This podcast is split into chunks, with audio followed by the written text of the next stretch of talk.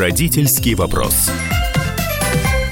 Всем добрый день, доброе утро и добрый вечер. Нас, нас слушает вся страна, и я с города все хочу э, сказать, что родительский вопрос сегодня как раз для всей страны. Я Александр Милкус, обозреватель «Комсомольской правды», ведущий этой программы. Со мной рядом Дарья Завгородняя, моя соведущая. У нас будет э, разговор с заместителем министра науки и высшего образования Дмитрием Владимировичем Афанасьевым про прием, про поступление, стоимость обучения. Э, Дмитрий Владимирович, здравствуйте, вы у нас на связи. Мы проверяли связь. Да. Доброе утро, Александр. Доброе утро, Дарья. Дарья, конечно, я готов. Дмитрий Владимирович, давайте вот все по делу. А после 21 мая, когда уже более не менее стали понятны э, сроки ЕГЭ и приемной кампании, все равно у нас, у наших читателей, слушателей возникает очень много вопросов по, по конкретике, по подробностям. А, давайте вот первый вопрос. Как будет организован прием в вузы в этом году? С какого числа должны начинать работать приемные комиссии, принимать документы у абитуриентов? Ну, э, естественно, что в этом году приемная кампания пойдет с особенностями, и в первую очередь это касается сроков. Они отодвинуты э, по, по сравнению с обычными сроками по понятным причинам. И э, тем не менее, мы хотим начать прием документов от абитуриентов довольно рано, в июне, уже после того, как даже выпускники текущего года получат Э, аттестаты о, о своем образовании до начала ЕГЭ, чтобы приемные комиссии могли спокойно поработать э, с заявлениями, с аттестатами, с э, фотографиями и другими документами, а потом уже э, в конце э, приемной кампании использовать э, уже внесенные в систему оценки ЕГЭ для того, чтобы провести рейтингование и зачисление абитуриентов. Ну и так могут что, подавать ребята, которые сдавали ЕГЭ в прошлые годы как раз в это могут время. У них-то есть время. Те, кто сдавал прошлые годы, могут подавать те, у кого ЕГЭ нет, выпускники э, средних профессиональных учреждений, так что здесь э, также будут подавать документы выпускники бакалавриата уже в июле. Им ЕГЭ не нужно, они будут поступать в магистратуру. То есть приемным кампаниям будет, приемным комиссиям будет чем заняться и в это время. Угу. А скажите, пожалуйста, вот э, далеко не все поняли фразу. Вот у нас в прошлом эфире неделю назад был министр э, э, науки и высшего образования Валерий Николаевич Фальков, и он говорил о том, что можно будет в этом году подавать в 50 вузов. А давайте объясним, про что идет речь. То есть, на самом деле, ну, не 50, а 53. Да. Да, Но да, это не значит, что надо рассылать документы по всем 50. Совершенно верно. Здесь э, действительно недопонимание, которое стоит разъяснить. Конечно, как и э, в прошлые годы, никаких изменений. Абитуриенты могут подавать документы в 5 вузов, в каждый вуз по трем специальностям э, по их выбору. Не все, кстати, выбирают 5 умножить на 3, 15 вариантов но такая, такое право есть и в этом году тоже. А вот 50 вузов, точнее 53, как вы правильно сказали, это те вузы, которые в этом году впервые вообще в истории будут пользоваться централизованным сервисом подачи документов. А, то есть э, можно зайти будет через портал, единый портал государственных услуг, выбрать сервис поступать, поступления в вузы онлайн, и вот в эти 53 экспериментальных вуза можно посылать документы через этот э, единый сервис. А в остальные вузы нужно будет посылать документы напрямую через информационные системы вузов, где-то по электронной почте, где-то через личный кабинет. Об этом нужно смотреть внимательно на сайтах Э, выбранных абитуриентом вуза. Вы знаете, мы когда готовили эту программу, были, э, я спросил у знакомых, что бы они хотели у вас уточнить. А если живут э, ребята в этом же городе, они хотят прийти подать документы очно, это можно будет сделать или все-таки в этом году из-за пандемии только дистанционно? Ну, понятно, что мы должны обеспечить э, полную безопасность и минимизировать контакты там, где есть риск заражения, распространения инфекции. Поэтому все будет зависеть от конкретного региона и от тех мер и правил, которые установлены э, властью данного региона. Естественно, там, где режим ограничений будет смягчен, конечно, появится возможность подать документы и в лично, лично, так сказать, в очном виде. Но мы все равно рекомендуем пользоваться дистанционными сервисами, чтобы избежать лишних рисков. И там, в тех регионах, где такие риски будут высокими, конечно, там очно сдать документы не получится. Поэтому надо очень внимательно следить за ситуацией и, конечно, выполнять э, те решения, которые есть. А вузы обязаны информировать о всех изменениях, э, в том числе в режиме подачи документов. А, Дмитрий Владимирович, ну, как и традиционно, вузы э, правила приема на своих э, страницах в интернете опубликовали в прошлом году. Понятно, что ситуация поменялась. Можно ли ориентироваться на эти правила э, поступления, э, ну, уже, может быть, устаревшие, или нужно смотреть, э, может быть, будут какие-то изменения в этих правилах конкретно в ВУЗе? Вы знаете, в основных своих параметрах, э, конечно же, правила приема не будут меняться.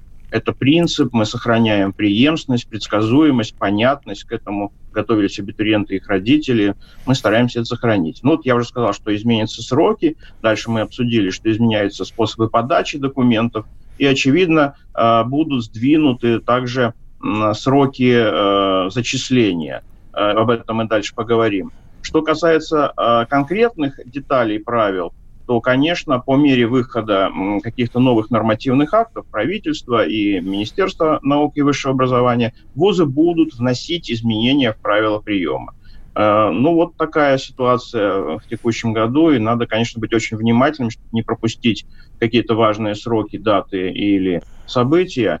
А, мы будем очень внимательно, я бы сказал, даже жестко контролировать э, э, вузовские сайты на предмет того, чтобы они отражали самые новые э, решения, и абитуриенты все имели возможность четко сознанием дела поступать. Это очень важно, я с вами совершенно согласен. Изменения будут, не такие значительные, но все-таки за ними нужно следить, особенно в части сроков. В общем, советы абитуриентов, один из важных советов, а, следите за обновлениями информации на сайтах тех вузов, куда вы хотите поступать. А это, интересно, это, это уже есть какие-нибудь обновления сейчас, вот на данный момент, или еще никто ничего не поменял, все ждут? А, ну вот, смотрите, э, изначально конечно же, были одни сроки ЕГЭ. Потом э, Рособнадзор принял решение вместе с Министерством просвещения сдвинуть сроки, и э, предполагалось, и сейчас пока предполагается что, до последнего времени, что это будет 9 июня. Но последнее совещание под руководством президента расставило точки над «и». ЕГЭ начнутся 29 июня, и, э, собственно говоря, э, от этого будет отсчет для выпускников 11 класса этих лет, этого года. И э, где-то, э, пока мы график утвержденный еще не видели, но предполагается, что до конца июля абитуриенты будут сдавать единые государственные экзамены, потом будут э, резервные дни для тех, кто по разным причинам либо пересдает, либо не успел в первую, первую так сказать, основную волну. И только после этого мы сможем, дождавшись всех, кто хотел бы сдать ЕГЭ, это только те, кто в этом году поступают вузы, должны сдавать ЕГЭ, и только после этого мы будем проводить зачисление. То есть мы ждем, ждем завершения ЕГЭ. А скажите, пожалуйста, давайте уточним сразу. Вот э, на совещании с президентом 21 мая прозвучала такая фраза, что э, будет э, вторая волна, и там э, ЕГЭ и будут сдавать ребята, которые в первую не успели, и их зачислять будут на свободные места в августе. А откуда э, появятся эти свободные места? Это э, после первой волны? И вот, вот что, нет, вот, нет, если можно объяснить? Да, я думаю, что это очень важно. Это та логика, о которой я сказал. Логика э, того, что ситуация с пандемией, она в разных регионах разная.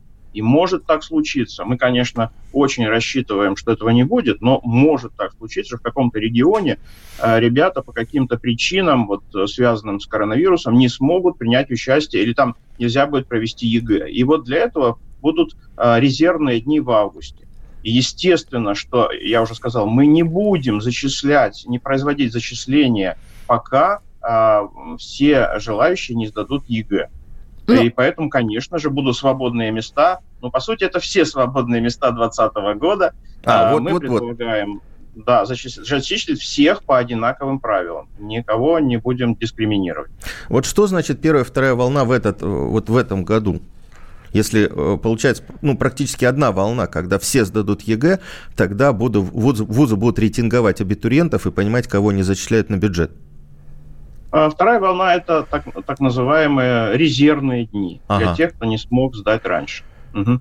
Это важно. Ну, особая ситуация, и нужно позаботиться обо всех, конечно. То есть зачисление в вузы будет э, позже в этом году, так понимаю? Ну, приказ о зачислении, да, видимо, ну, будет в самом конце августа, да? Угу. Совершенно верно, вы абсолютно правы. Мы дожидаемся всех, и после этого в сжатые сроки, это вот особенность тоже приемной кампании текущего года, в сжатые сроки мы произведем зачисление, но пока мы предполагаем по обычной формуле, то есть первым приказом зачисляются те, кто имеет особые льготы, особые права, квоты – а, потом приказ, зачисляющий 80% абитуриентов, и, наконец, последний приказ, а, когда зачисляются оставшиеся, и 100% зачисления мы произведем в августе. Ну, пока вот такой предварительный график.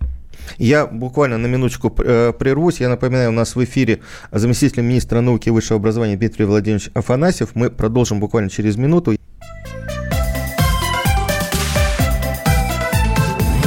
Родительский вопрос. Мы делаем радио для тех, кто хочет быть в курсе всех событий и ценит свое время. Специально для тебя мы создали новый сайт радиокп.ру. Радиокп.ру. Подкасты, видеотрансляции студии, текстовые версии лучших программ. Слушай, смотри, читай. Политика, экономика, бизнес, технологии, наука – все новости, все темы, все точки зрения на новом сайте радиокп.ру.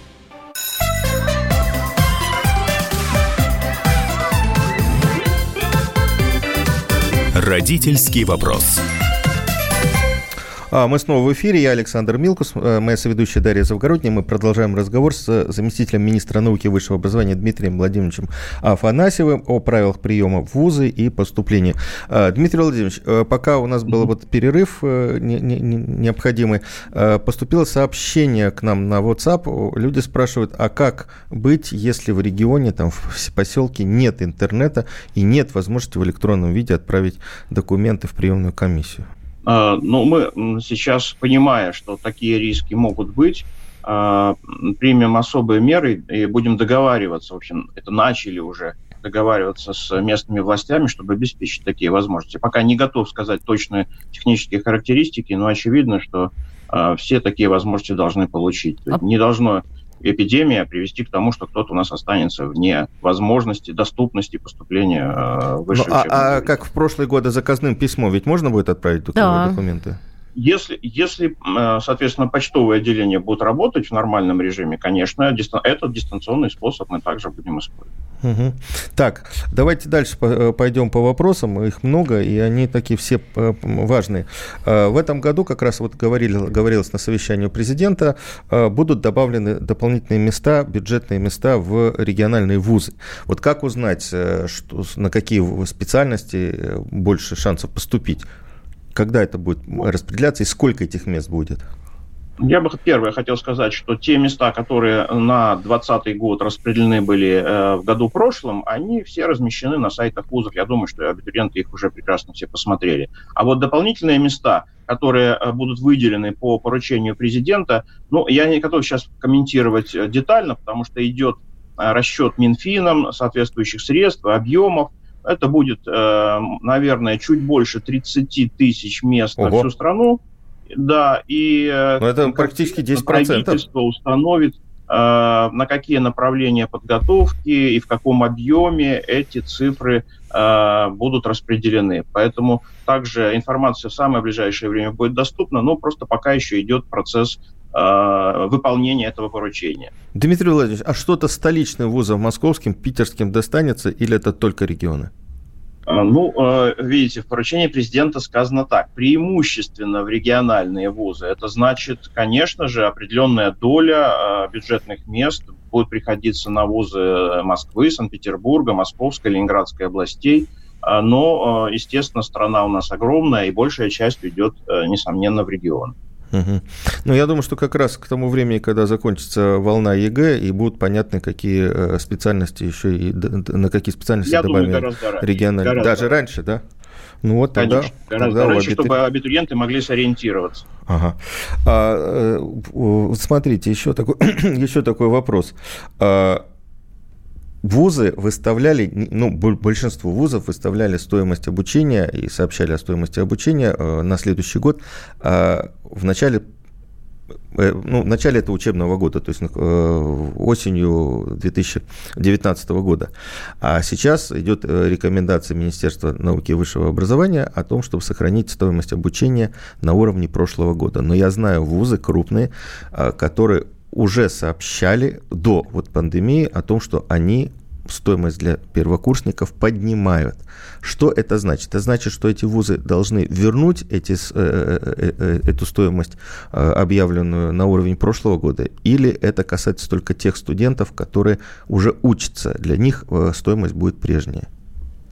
Ну, конечно же, мы в первую очередь говорим о тех, кто будет поступать платно на первый курс. И я думаю, всем вузам, которые, вот, э, по вашим словам, такое заявили, нужно внимательно прислушаться к словам президента, который четко сказал не задирать цену.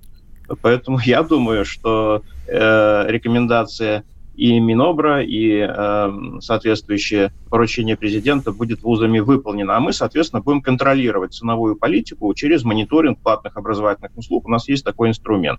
Э, это что касается первым, первого курса. То есть все-таки мы сохраняем доступность э, и цены э, выдерживаем на уровне 2019 года.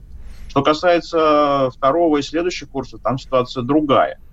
И там уже были ранее заключены договоры между вузов и студентов.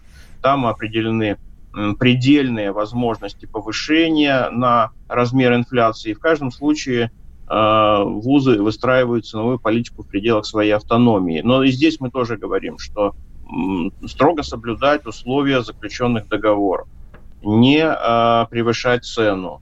Э, нужно искать способы ну, как смягчения ситуации для тех студентов, которые сталкиваются с трудной материальной э, ситуацией. То есть, например, не брать сразу семестровую сумму, а перейти на помесячную оплату, дать различного вида отсрочки платежа на более поздний срок – но есть еще и более, ну, как бы конструктивные способы решения. Например, вузы помогают и будут помогать э, студентам выстраивать такие отношения с работодателем, чтобы можно было заключить договор о целевом обучении, который предполагает оплату со стороны работодателей, например. Ну и, наконец, то, что поддержал президент, и, э, мне кажется, очень важно, это развитие э, льготного образовательного кредита на под небольшой процент и на длительные сроки. Э, мне кажется, этот инструмент может поддержать и первокурсников, и тех, кто учится на более старших курсах. Насколько вот я помню, там речь шла о 4% э, ну, образовательных даже, может быть, о 3%. То есть даже давайте меньше. мы дождемся, Центробанк должен проработать эту ага. тему, и, конечно, э, кредит должен быть привлекательным по условиям, иначе, конечно, он не будет пользоваться никаким спросом. То есть пока какие банки будут давать образовательные кредиты, не, неизвестно, непонятно, это будет зависеть от решения ну, Центробанка. Ну, по опыту прошлого года, в первую очередь, это государственные банки, такие как Сбербанк, но опять э, это будет э, решаться в самое ближайшее время, чтобы успеть нам до приемной кампании условия образовательного кредита довести до всех абитуриентов. У нас есть звонок, э, нам дозвонилась Надежда из Москвы. А, алло, вы слышите нас? Да-да-да. Да, задавайте вопрос. Да, вы знаете, хотела спросить, вот мой сын закончил колледж с красным дипломом несколько лет назад, и вот как бы несколько лет планировали, но в этом году вот сложилась такая ситуация. Когда э, необходимо подавать документы вот после колледжа, необходимо ли сдавать какие-то дополнительные экзамены, какие шансы есть вот э, после, в связи с таким перерывом, да, и э, в конкурентной борьбе с э, абитуриентами, сдающими ЕГЭ? Ну, тут нет никакой ну, конкурентной борьбы, Подавать по-моему. надо будет документы в общем порядке, когда будет объявлены сроки начала приема документов. А тем более, что сыну не нужно дожидаться результатов ЕГЭ, если он не планирует сдавать ЕГЭ в этом году, если он хочет поступать по так называемым внутренним экзаменам вуза.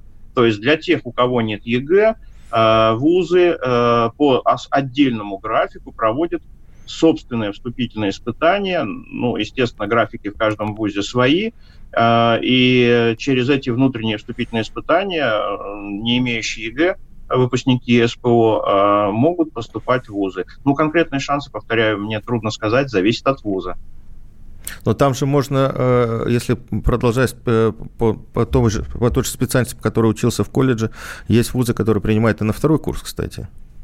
А, ну, не совсем так. То да? есть вузы принимают все равно на первый курс, а дальше уже, а, исходя из а, учебного плана, могут перезачитываться, так, такой есть термин рабочий, перезачитываться дисциплины, полученные, зачтенные в колледже. И тогда может произойти так называемое ускорение процесса обучения, перевод на более старший курс. Ну, То наверное... все равно все равно идет на первый курс. И, наверное, можно сдать академическую разницу, как это раньше говорили, да, и перейти потом. Так по... вот как раз об этом а, говорится. Угу. Теперь это называется угу. ускорение. Да, да, ускорение. да, то есть, ну, это делается очень просто. ВУЗ сопоставляет свой учебный план э, по дисциплинам и с учебным планом колледжа, и если там по сути, повторяющие дисциплины на том же самом уровне, то они могут быть автоматически перезачтены. А какие-то требуют, да, вы правы, э, пересдачи на, уже на вузовском уровне. То есть индивидуальная ситуация, но вузы, в принципе, идут навстречу и пользуются этим инструментом очень часто абитуриенты. А, Дмитрий Владимирович, хотел еще уточнить. Как я понимаю, вот с этого года начинается увеличение количества бюджетных мест для регионов, и оно будет продолжаться до 2024. То есть в следующем году еще больше а, бюджетных мест а, будет в регионах спускаться, да? Получается так? Ну, изначально так и планировалось, что это повышение, выполняя поручение президента, мы с 2021 года проведем. И такие планы у нас были. Ну, просто мы на год раньше начинаем эту работу. Я считаю, это очень хорошо. А сейчас, по-моему, больше бюджетных, э, платных мест, чем бюджетных, да, э, в вузах, ну вот в основном, в целом. Вы имеете в виду в целом систему высшего образования? Да, ну, да. был же мониторинг, который проводил Яндекс вместе с Высшей школой экономики. Они э, представили его в декабре прошлого года о том, что а, количество платных студентов у нас больше, чем, э, чем бюджетных. Да. И, видимо, теперь эта пропорция будет меняться. Ну, есть такой, э, есть такой прогноз, ну, конечно, посмотрим, но в связи с выделением большего количества бюджетных мест, очевидно, что желающих учиться платно будет меньше. Но это такая текущая ситуация. Э, в конечном счете не думаю, что это тренд, поскольку вот э, все тенденции последних лет э, показывают, что увеличение платного, платного, платных, желающих учиться платно и готовых учиться платно, оно становилось все больше. Ну вот посмотрим. Пока, мне кажется, трудно забегать вперед. Угу. Спасибо большое. А, я благодарю министра науки и высшего образования Российской Федерации Дмитрия Владимировича Афанасьева за то, что он вышел к нам в прямой эфир и разъяснил. Я думаю, что очень много вопросов мы сейчас э, родителям и абитуриентам прояснили. Главный совет – внимательно следите за изменениями, которые были на сайте. Я Александр Милкус, со мной Дарья Завгородний. Не переключайтесь. Родительский вопрос. Политика. В режиме телемоста президент России пообщается с главами регионов и муниципальных Экономика. Про налогообложение сказали, про снижающиеся доходы населения сказали. Аналитика. Теракт был выгоден, необходим и использован. Наука. ООН провозгласила 2019 годом периодической таблицы. Жизнь. Это программа «Дежавю», программа воспоминаний. Радио «Комсомольская правда». Слушает вся страна.